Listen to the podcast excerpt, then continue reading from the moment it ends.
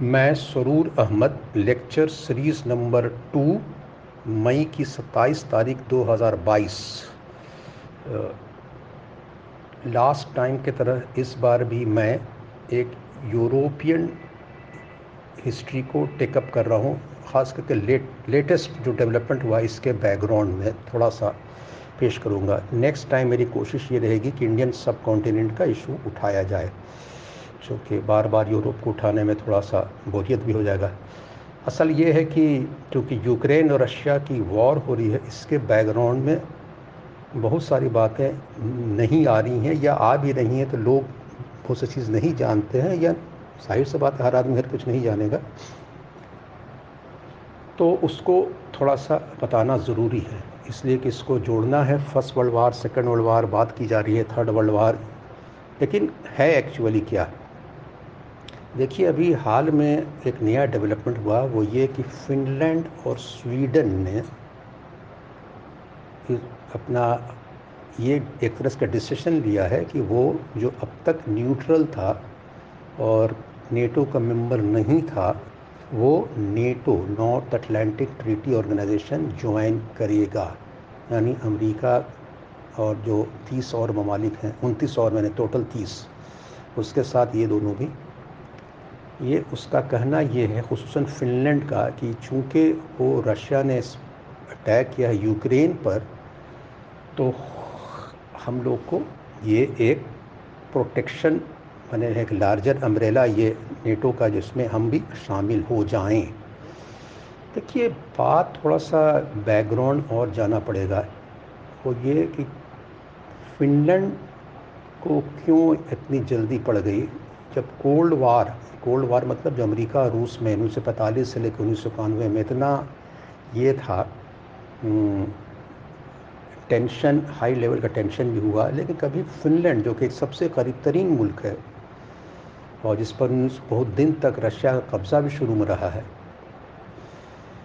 तो उसने कभी पूरे कोल्ड वार के पीरियड में कभी ये नहीं किया। तो आज उसको क्यों जल्दी पड़ गई कि आज एक बैग जबकि रशिया तो यूक्रेन में जाके फंस गया है, अब तो वो दूसरे कंट्री पर अटैक करने से पहले सोचेगा, लेकिन उसके बावजूद भी फिनलैंड और स्वीडन स्वीडन थोड़ा दूर है। स्वीडन का कोई ऐसे रशिया से इधर लिविंग मेमोरी में कोई हाल के सालों में या कुछ दिनों से कोई ऐसा कॉन्फ्लिक्ट नहीं रहा है। ये दोनों भी यूक्रेन के, ये सॉरी नेटो के मेंबर बनने जा रहे हैं। देखिए असल हम लोग, मैं बार बार बताता हूँ, पिछले बार ही बताया था और ये बात कि हिस्ट्री को किस तरह से लिखा जाता है। आधी बात लिखी दी जाती है, आधी बात छुपा दी जाती है, या डिस्टॉर्ट कर दी जाती है, या अपने मकसद के लिए लिखी जाती है। History is written by victors not vanquished जो ख़त्म हो जाते हैं, उनकी नहीं, जो जीतते हैं उस। इसलिए हम लोग को बहुत सी चीज़ समझ में नहीं आती है स्कूल, कॉलेज सब में पढ़ लेते हैं और आगे ही पढ़ लेते हैं तो कन्फ्यूज़ ही रहते हैं। हिस्ट्री में सब कुछ कर लीजिए, पढ़ लीजिए, तभी समझ में आएगा कि भाई, कि इटली और जर्मनी तो कुछ दिन तक इटली और जर्मनी और जापान सिर्फ़ एक्सिस पावर था, अब बाकी पूरा वर्ल्ड उसके ख़िलाफ़ था। ये सब बकवास है हिस्ट्री की, जिसको कहिए, मैंने और राइटली रिजेक्ट करना चाहिए, इसलिए कि ये वेस्टर्न प्रोपोगंडा के अलावा और कुछ नहीं है। वेस्टर्न हिस्टोरियन और वेस्टर्न प्रोपोगंडा उसके अलावा कुछ नहीं है। ऐसे नहीं हुआ था जैसा पिक्चर शो कर दी जाती है हाँ हाँ वसी था, वो एक बार उठा, उसको अटैक कर दिया, वो फैसिस्ट हो गया, वो नाजी हो गया और ये बहुत सुथरे हुए लोग हो गए। सब उस ज़माने में, उस ज़माने में जैसे होता है, जैसे कहा जाता नहीं है कि एक हम आप में सब नंगे हैं तो सबका वही हाल था।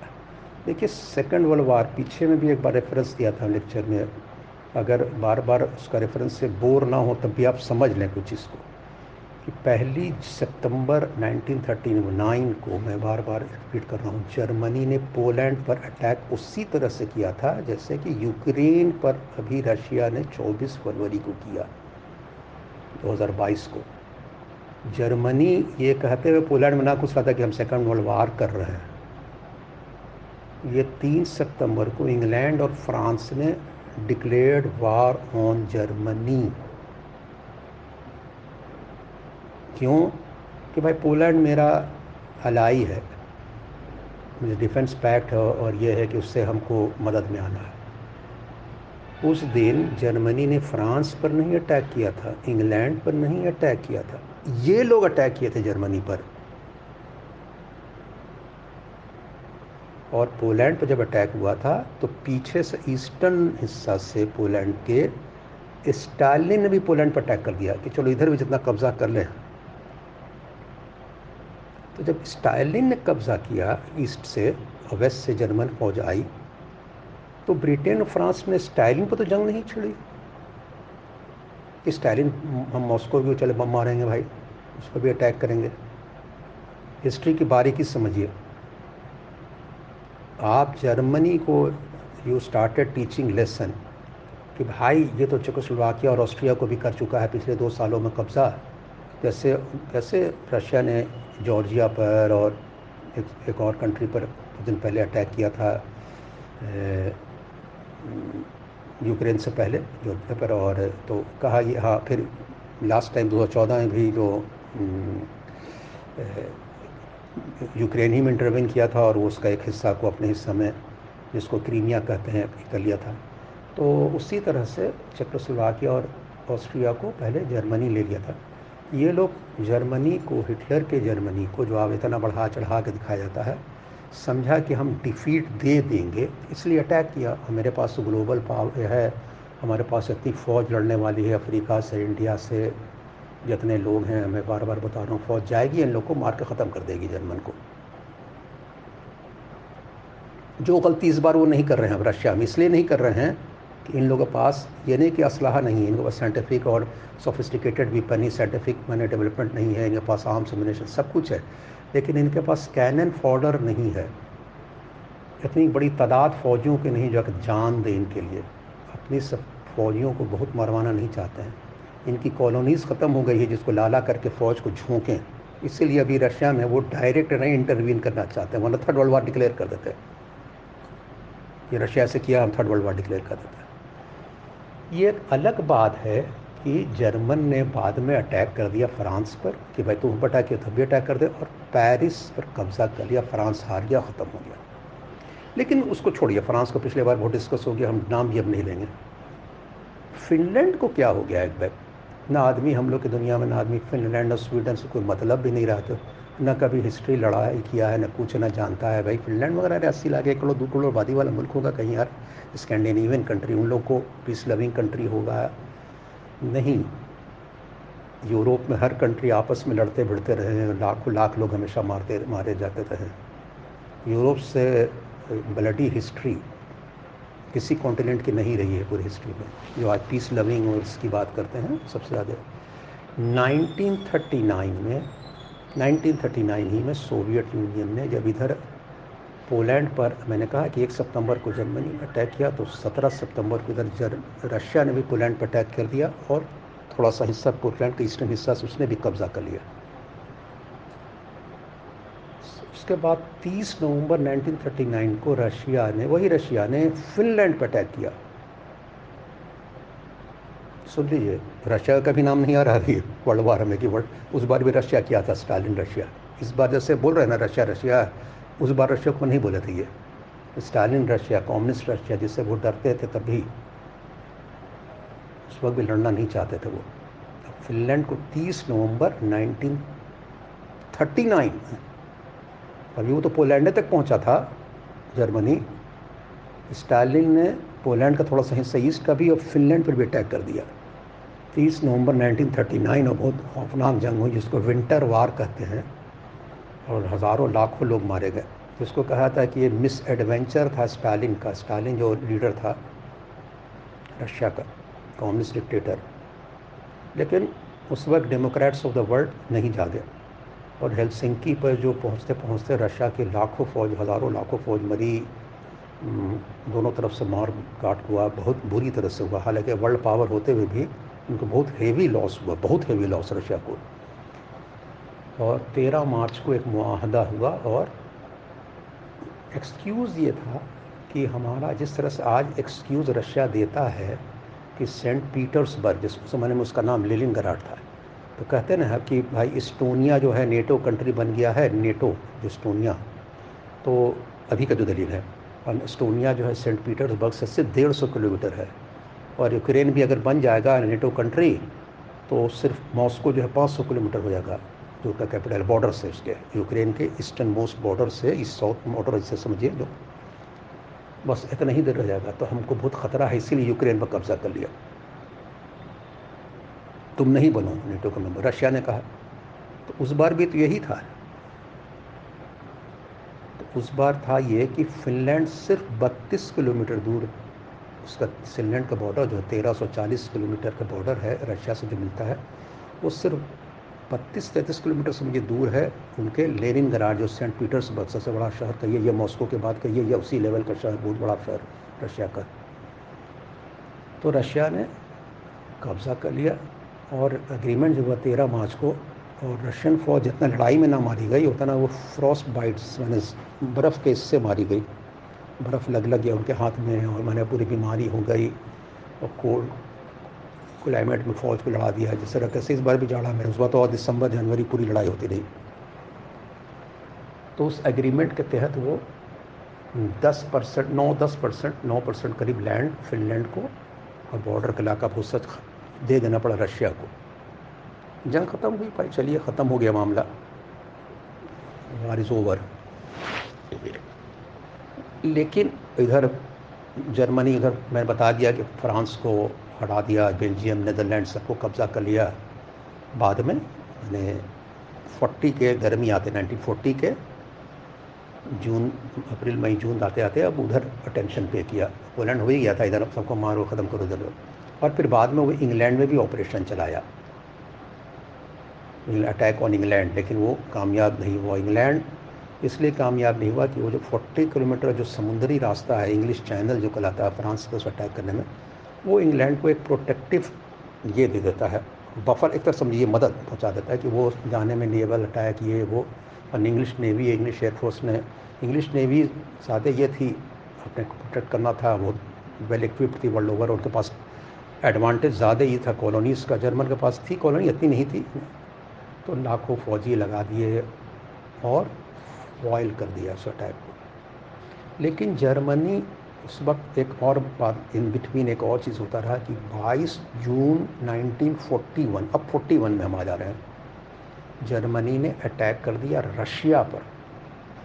लीजिए, अब क्या किया जाए। अब तो एक अजीब धर्म संकट हो गया मतलब कहते हैं वेस्ट के लिए। तो ज़ाहिर सी बात, अब अब वेस्ट जो है, उसी रशिया को सपोर्ट करने आ गए। जो रशिया उस वक्त एग्रेसर था पोलैंड पर फिनलैंड पर, अब उस रशिया के सपोर्ट करने के लिए वेस्ट आ गए। वही कम्युनिस्ट रशिया, वही स्टाइलिन रशिया। वो क्यों आ गए? इसलिए आ गए कि उनको लगा कि अरे बाप रे बाप, अब तो हिटलर बहुत पावरफुल हो रहा है। तो स्टालिन को मार देगा तो बहुत बड़ा चीज़ हो जाएगा। पिक्चर धीरे धीरे ओपन होती रहती है। एक बैक हिटलर इतना बड़ा नहीं था जो आज दिखा दिया जाता था, ये इतना, ये, वो पूरा नहीं।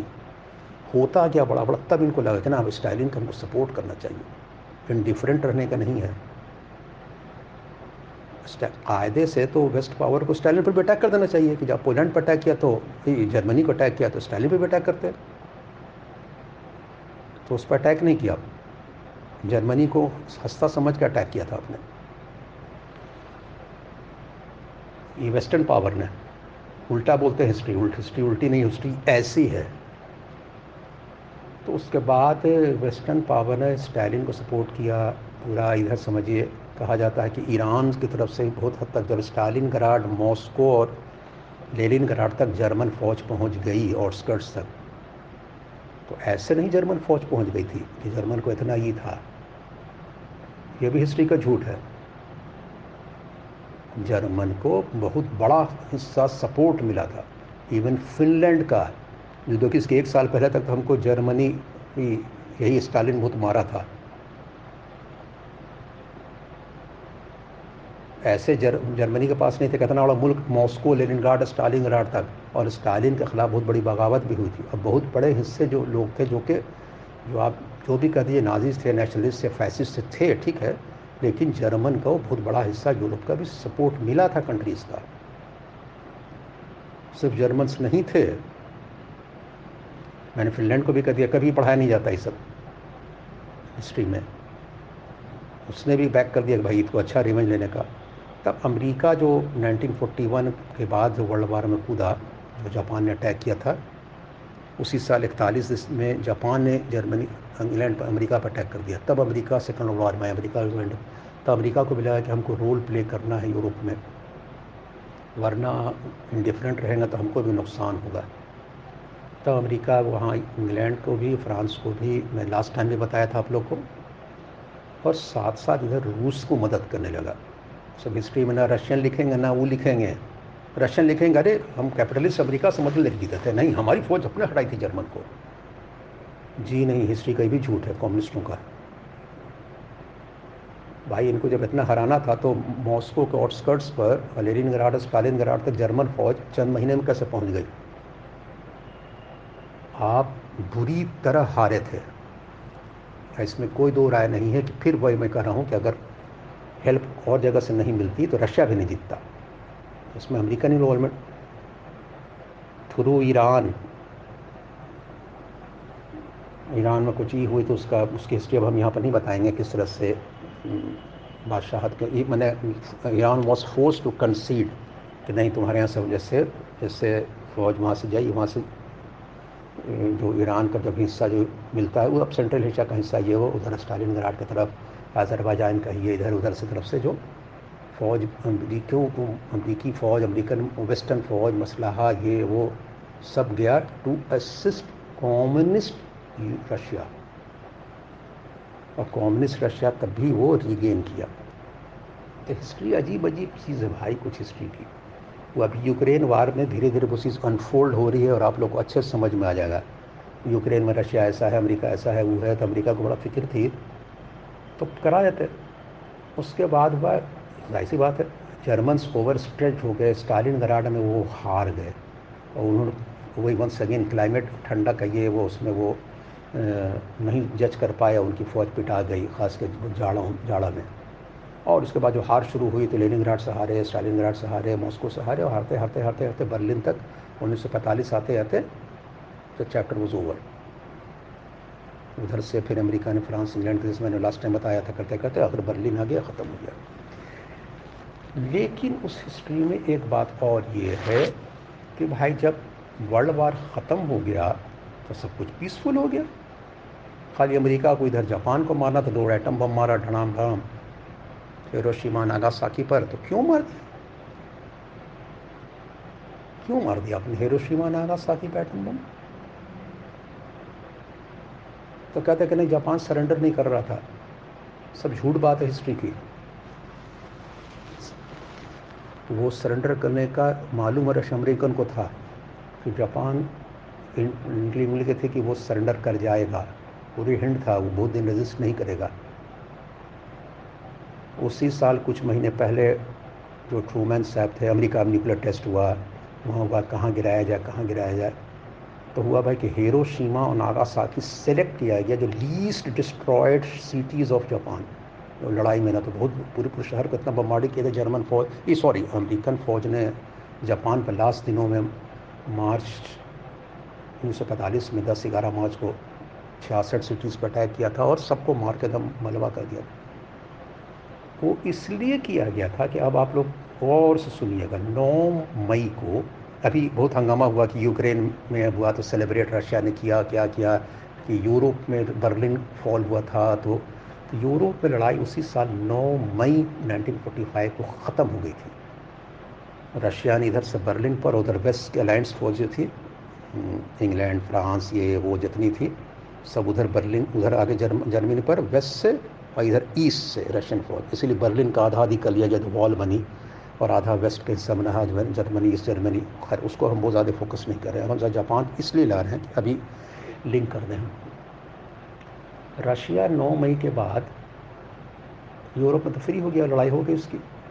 अब उसको हुआ है कि अपना वो अटेंशन जापान की तरफ़, क्योंकि जापान ने ही पहले रशिया को बहुत तंग किया था। इस सदी के नाइनटीन ट्वेंटी सेंचुरी के शुरू में अटैक उटैक किया था, हमेशा ये वो। यहाँ पर डिटेल नहीं बता रहा हूँ। तो रशिया को लगा कि जापान तो दम अब बेचारा हो गया है, ख़त्म हो रहा है, शुरू में तो बहुत जीता था जंग, इकतालीस, बयालीस, सैंतालीस, चवालीस तक पूरा दंदना पूरा इधर, इंडिया के कल पूरा कोहिमा वगैरह तक पूरा आ गया था सब। ईस्टर्न इंडिया में एयरफोर्स बम्बार्डमेंट वगैरह भी कर रहा था। तो और इंडिया में आपको मालूम होगा कि आज़ाद हिंद फौज भी, के लोग भी उसमें थे ब्रिटिश के ख़िलाफ़, नेताजी सुभाष चंद्र बोस के। लेकिन 45 आते आते सिचुएशन में बदल गया तो रशिया को लगा कि हम इधर फौज अब इधर भेजते हैं कुछ। और Japan should surrender before Russia rather than before America. और की हिस्ट्री का। तब टन टन दो एटम बम अमेरिका ने जल्दी गिरा दिया। अरे, ये तो गड़बड़ा जाएगा पूरा गेम हम लोग का फ्यूचर गेम तो उसने दो एटम बम, हिरोशिमा, नागासाकी पर मारा। और पंद्रह अगस्त आते आते तक सरेंडर हो गया चलिए ख़त्म। जापान 1945 और सितंबर के फ़र्स्ट सेकंड थर्ड को आकर के पूरी जंग ख़त्म हो गई सेकंड वर्ल्ड वार ख़त्म हिस्ट्री तो भाई जब ख़त्म हो गई तो पीसफुल वर्ल्ड हो गया। जब वर्ल्ड पीसफुल हो गया तो फिर क्या ज़रूरत है? अब दुनिया को पीसफुल नहीं रहने देना है। तो एक चीज़ बनी नॉर्थ एटलांटिक ट्रेटी ऑर्गेनाइजेशन ये क्या होता है? भाई नेटो। अब इससे ख़तरा है। तो ख़तरा नहीं तो ख़तरा खड़ा किया जाता है एनिमी वर्ल्ड में एनिमी खड़ा किया जाता है, तभी न खेल होगा। उसमें बारह ममालिक। अच्छा सुन लीजिए, एक बात यह है कि वर्ल्ड वार सेकेंड में कुछ कंट्री मैंने बार बार बताया कि सिर्फ़ जर्मनी या इटली अकेले नहीं थे या जापान बहुत से कंट्री उसके स्पेन का, इसका एग्ज़ाम्पल भी दिया फाइनल फिनलैंड का ये कम से कम छः कंट्री तो न्यूट्रल भी थे। उसमें स्पेन, पोर्चुगाल, आयरलैंड, स्वीडन, जो स्वीडन अभी बात हो रही है। स्विट्ज़रलैंड एकदम हॉट में है यूरोप के। को मतलब है, हमको क्या लेना देना? क्या कि उन लोग की कॉलोनी, ठीक है, स्पेन का पुर्तगाल कॉलोनी थे तो उनको लैटिन अमेरिका, उधर साउथ अमेरिका में थी, उनको अफ्रीका से में दिलचस्पी नहीं थी। और टर्की टर्की तो थोड़ा सा यूरोप, बाकी एशिया में तो फ़र्स्ट फ़र्स्ट वर्ल्ड में था, सेकंड में कोई उसकी दिलचस्पी नहीं थी। तो जो वर्ल्ड वार वर्ल्ड वार कहा जाता है तो पूरा यूरोप वार भी कितना था, सुन लीजिए। ये इनको अपना नाम देते हैं, कौन वर्ल्ड वार है, कौन सेकेंड वर्ल्ड वार है, कौन थर्ड वर्ल्ड वार है। इन्हीं की हिस्ट्री बुक में लिखी जाती है इन्हीं की बुक में पढ़ाई जाती है। लड़ते हैं, लड़वाते हैं दुनिया को तो हुआ कि थर्ड नेटो कंट्री बनेगी। का है भाई तो रशिया बहुत पावरफुल हो गया है। ओह ठीक है। वही रशिया जब पावरफुल था, पोलैंड और फिनलैंड को मारा था तो आप चुपचाप थे। आप उसका साथ दे देते जब जर्मनी ने उठा अटैक किया था आपने उसको बचाने भी आ गए। लेकिन जब वही जर्मनी को हरा दिया तो अब वो क्या? अब रशिया दुश्मन हो गया है। कॉम्युनिस्ट अब कॉम्युनिज्म पूरी दुनिया में छा जाएगा। क्या कि रशिया ने तो इधर से दोबारा जो था, पूरा पोलैंड, रोमानिया, बल्गारिया जैसे ग्यारह ममालिक करीब कब्जा कर लिया। अब ईस्टर्न ब्लॉक करी तो कॉम्युनिस्ट बन गया सब। रशिया कब्जा कर लिया। अब इसको ही करना है। तो डिफेंस पैक्ट बना लिया गया। उस वक्त तक रशिया का कोई ये नहीं हुआ डिफेंस पैक्ट रशिया तो इतना बुरे हाल में था, सवा करोड़ लोग मारे गए थे, आबादी घट गई थी। देखिए रियलिटी वर्ल्ड की कुछ और भी थी। कुछ ममालिक तो अमेरिका छोड़ के, जिसको वर्ल्ड वार का कुछ इतना अमेरिका, इसीलिए वो तरक्की और कर गया। इसलिए अमेरिका पर तो कोई डायरेक्ट अटैक हुआ नहीं। जापान ने भी किया था तो पर्ल हार्बर पर किया था। इंटैक्ट रह गया, उसको तो खूब फ़ायदा हुआ, खूब फ़ायदा हुआ वर्ल्ड वार से। इतना फ़ायदा उसके कॉरपोरेट हाउसेस को पूरा रिकन्स्ट्रक्शन ये, वो दिस दैट 1949 में रशिया के पास इतनी दम नहीं थी। उस वक्त तक चाइना में भी कॉम्युनिज्म नहीं आया था 1949 में। आया था अक्टूबर में, पहली अक्टूबर को लेकिन उससे पहले नेटो बन गई। कहा है भाई तो डिफेंस पैक्ट बारह ममालिक का फ्यूचर में हम। किससे तुमको डर है? जो हम पर अटैक करेगा, उसको अटैक कर दिया जाएगा। अब किससे अटैक तब रशिया वालों को लगा हम एक बात फिर बता रहा हूँ कि भाई इसमें दोनों कम्युनिस्ट और कैपिटलिस्ट दोनों की बात हो रही है तो उन्नीस सौ पचपन में कम्युनिस्ट कंट्रीज़ थे, रशिया और पोलैंड वगैरह, जो मैं बताया, जिसको कब्ज़ा किया था उन्होंने। इस ज़माने में जो रशिया ने कब्ज़ा हंगरी चक्रोस्लोवाकिया ये सब रोमानिया, बल्गारिया इस जर्मनी जर्मनी का ज़्यादा हिस्सा, ये सब जो है रशिया ने बना लिया आपस में, और बना करके उस पर, मैंने कि एक पैक्ट बना लिया। वारसो पैक्ट वारसो पोलैंड का, का राजधानी है। वारसो पैक्ट कंट्री का। अच्छा उन्होंने नेटो बनाया है तो हम वारसो पैक्ट। लेकिन जो बहुत सारे कंट्री का इसके ना हम नहीं रहेंगे इसमें। ऐसे एक, एक और झूठ एक झूठ ये है कि नेटो कंट्री का मेंबर वही बन सकता है जो डेमोक्रेसी जहाँ हो। ये सफ़ेद झूठ है पोर्चुगाल डिक्टेटरशिप था जो नेटो का मेंबर बना था। हिस्ट्री में झूठ जो है अभी भी पड़ती है अगर नेटो का मेंबर वही बन सकता है डेमोक्रेसी का। झूठ बात है सब। सफ़ेद झूठ हो चुका हिस्ट्री का। इसका कोई कंडीशन नहीं था। बस हमको डिफेंस का चाहिए हो गया। तो फ्रांस में तो आर्मी मैं लास्ट टाइम बताया था डिक्टेटरशिप आगे हटा देते हो। कितना इंटरवेंशन होता रहा था फौज का। वो सब कुछ नहीं होता, बल्कि फ़ौज तो उनको सूट करती है इन लोग को। ये घटना होते होते ख़त्म हो गया मामला। कि भाई वार्सो पैक्ट इधर उसका कोल्ड वार शुरू हुआ अमेरिका इंडिया वियतनाम में रशिया ने वियतनाम को सपोर्ट किया वो अमेरिका लड़ पहले फ्रांस वियतनाम को नहीं छोड़ा था फिर अमेरिका आ गया उसकी मदद में क्यूबा में लड़ाई जगह वर्ल्ड में हर जगह अफ्रीका में रशिया ये उसको कोल्ड वार कहते हैं जहाँ जहाँ रशिया रहा वहाँ अमेरिका उसके ख़िलाफ़ गया ये सिलसिला चलता रहा अफ़गानिस्तान तक अफ़गानिस्तान में आकर के वो डिस सेवेंटी नाइन से लेकर एट्टी एट एटी नाइन तक समझिए उसके बाद रशिया जब टूट गया तो उसका डिसमेंबरमेंट हो गया और सब अलग अलग बन गया सेंट्रल एशिया यूक्रेन वगैरह सब 90 और 91 में बना। अज़रबैजान सेंट्रल एशिया का जितना ममालिक है, उधर इस्टोनिया लिथुनिया लेटविया सब अलग हो गया। पहले सब सोवियत यूनियन का हिस्सा था। सोवियत यूनियन का हिस्सा और प्लस वार्सो पैक्ट वाले जो अलग अलग कंट्री इंडिपेंडेंट जो तो बताया मैं पोलैंड ईस्ट जर्मनी जर्मनी दोनों मर्ज कर गया। यूनिफिकेशन हो गया 1989 में ग्यारह, नौ नवंबर 1989 को। नौ नवंबर 1989 बहुत इम्पोर्टेंट डेट है, बात समझ लीजिए। उसी दिन यहाँ अयोध्या में फाउंडेशन लेइंग हुआ था राम टेंपल का। 1989 इलेक्शन से तेरह दिन पहले। और एक और बात सुन लीजिए उसी दिन तेजस्वी प्रसाद यादव जो बिहार के लीडर है, वो भी पैदा हुए थे। 1989 नौ नवंबर। लेकिन उसी दिन बर्लिन वॉल गिरा और रश, जर्मनी दोनों मर्ज करके एक बन गया। कि जर्मनी बन गया, पोलैंड इंडिपेंडेंट कंट्री बन गया हंगरी चेकोस्लोवाकिया, दो चेकोस्लोवाकिया अलग अलग कंट्री बन गया, रोमानिया, बल्गारिया, सब आपका इंडिपेंडेंट कंट्री। इंडिपेंडेंट था, उन लोग उन लोग तो कभी था भी नहीं, लेकिन लेटविया स्टोनिया लिथोनिया, ये सब कंट्री था। मेरी बात ये है, बस मैं फिनिश समअप कर रहा हूँ पाँच मिनट में, कि फिनलैंड और स्वीडन तो उस कोल्ड वार में भी इनडिफरेंट रहे। जबकि उनको मालूम था कि जर्मन ने हमको रशिया ने हमको अटैक किया है 39 में, हमारे इतने लोग मारे गए, इतनी डिस्ट्रक्शन उसके बावजूद वो कोल्ड वार के ज़माने में भी वो नेटो का मेंबर नहीं बना था। आज उसको क्यों फ़िक्र हो गई लाहक कि वो आज कि यूक्रेन पर अटैक हुआ तो हम भी बन जाएँ फिनलैंड के, ये नेटो के मेंबर स्वीडन को तो कभी कुछ हुआ ही नहीं स्वीडन को तो उसमें है भी नहीं। तो ये जो वार मॉन्गरिंग का जो सिलसिला है, उसमें जितना रशिया इन्वॉल्व है उतना अमेरिका और वेस्ट के लोग इन्वॉल्व हैं, वो अपने दुनिया में ये गेम खेलते रहते हैं और दुनिया को लड़ाते रहते हैं और लड़ते रहते हैं और वक्त आने पर कहते हैं कि हम सबसे बड़े चैम्पियन ऑफ़ पीस हैं। और डेमोक्रेसी के चैम्पियन कहते हैं पुटिन पुटिन तो वो है जो कि जैसे हिटलर को बनाया। भाई, हिटलर वॉज़ अ डेमोक्रेट आदमी कू करके नहीं आया था। वो इलेक्शन जीत का आया था। वह डेमोक्रेटिक पार्टी उसकी थी। मैंने एक बताता लेकिन वो मेजोरिटेरियन इसमें आ गया। बाद में सब चीज़ कोई करके पार्लियामेंट को आग लगा कर डिक्टेटर बन गया। लेकिन ही केम थ्रू डेमोक्रेसी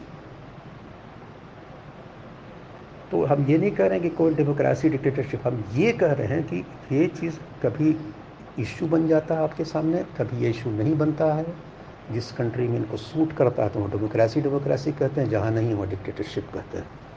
उसका एक बहाना लेते हैं। आज पुटिन है तो पुटिन भी तो इलेक्शन नहीं कराता, जैसा भी हो। तो जो भी करावे, जैसे भी करावे, लेकिन वो अभी वो सबसे बड़ा विलेन बना हुआ है। लेकिन समझ में नहीं आ रहा है कैसे हैंडल किया जाए। क्या कि उसने भी तो एक बहुत गलत एक्ट किया है। और उसके मामला ये है कि भाई जब यूक्रेन पर इस्टोनिया और सब कंट्री में तुमको ऑब्जेक्शन है तो फिनलैंड बनेगा तो इसका मैंने और फर्दर प्रोवोकेशन है। लेकिन अब रशिया में इतनी दम नहीं है कि वो फिनलैंड से अटैक करे। तो उस बार नहीं जीत पाया तो अब कल जीतेगा यूक्रेन वागा फंस गया। नतीजा ये है कि दुनिया में चूँकि हिस्ट्री देखिएगा, यूरोपियन पावर बरसों तक लड़ते हैं, सौ सौ साल लड़ते हैं। अभी नेक्स्ट बार कभी मैं बता दूँगा। यूरोपियन आपस में जो वार लड़ते ना हैं, आठ, दस, पंद्रह रोज़ का नहीं होता, ये पूरी हिस्ट्री है। ये महीनों, बरसों लड़ते हैं और सौ सौ साल लड़ते हैं, अस्सी साल, thirty year war eighty year war, एक वन सिक्सटीन ईयर वार, सब हिस्ट्री का हिस्सा है। तो ये उसी का हिस्सा है लंबी चलती रहेगी, ये जंग। और क्योंकि अब इनको कौन, ये तो दुनिया को लड़ाते थे, अब आपस में लड़ रहे हैं तो कौन जोड़ेगा इनको? इनको कौन पीस करेगा? और हालाँकि एक अजीब बात है, मैं लास्ट लाइन समअप कर रहा हूँ कि अगर पीस इनिशिएटिव यहाँ लिया भी तो यू वगैरह तो कुछ नहीं लिया। दुनिया में दो क्रिश्चियन पावर अभी लड़ रहे हैं तो उसको पीस इनिशिएटिव सबसे पहले लिया एक मुस्लिम मुल्क टर्की ने, जहाँ की मीटिंग हुई इस्तंबुल में दोनों की, मैंने के रिप्रेजेंटेटिव की शुरू दिनों में। और इसराइल के प्राइम मिनिस्टर भी वहाँ गए मॉस्को उसमें भी भाई एक यहूदी और एक मुसलमान मुल्क ने चाहा अर्ली फेस में कि दोनों में ट्रूस हो जाए यूक्रेन और रशिया में जो कि नहीं हो पाया और लड़ाई होती रही हो रही है दोनों में। ये अभी चल हिस्ट्री है। That is all for this time next time फिर मिलेंगे। तो सुरूर अहमद की तरफ़ से खुदा हाफिज।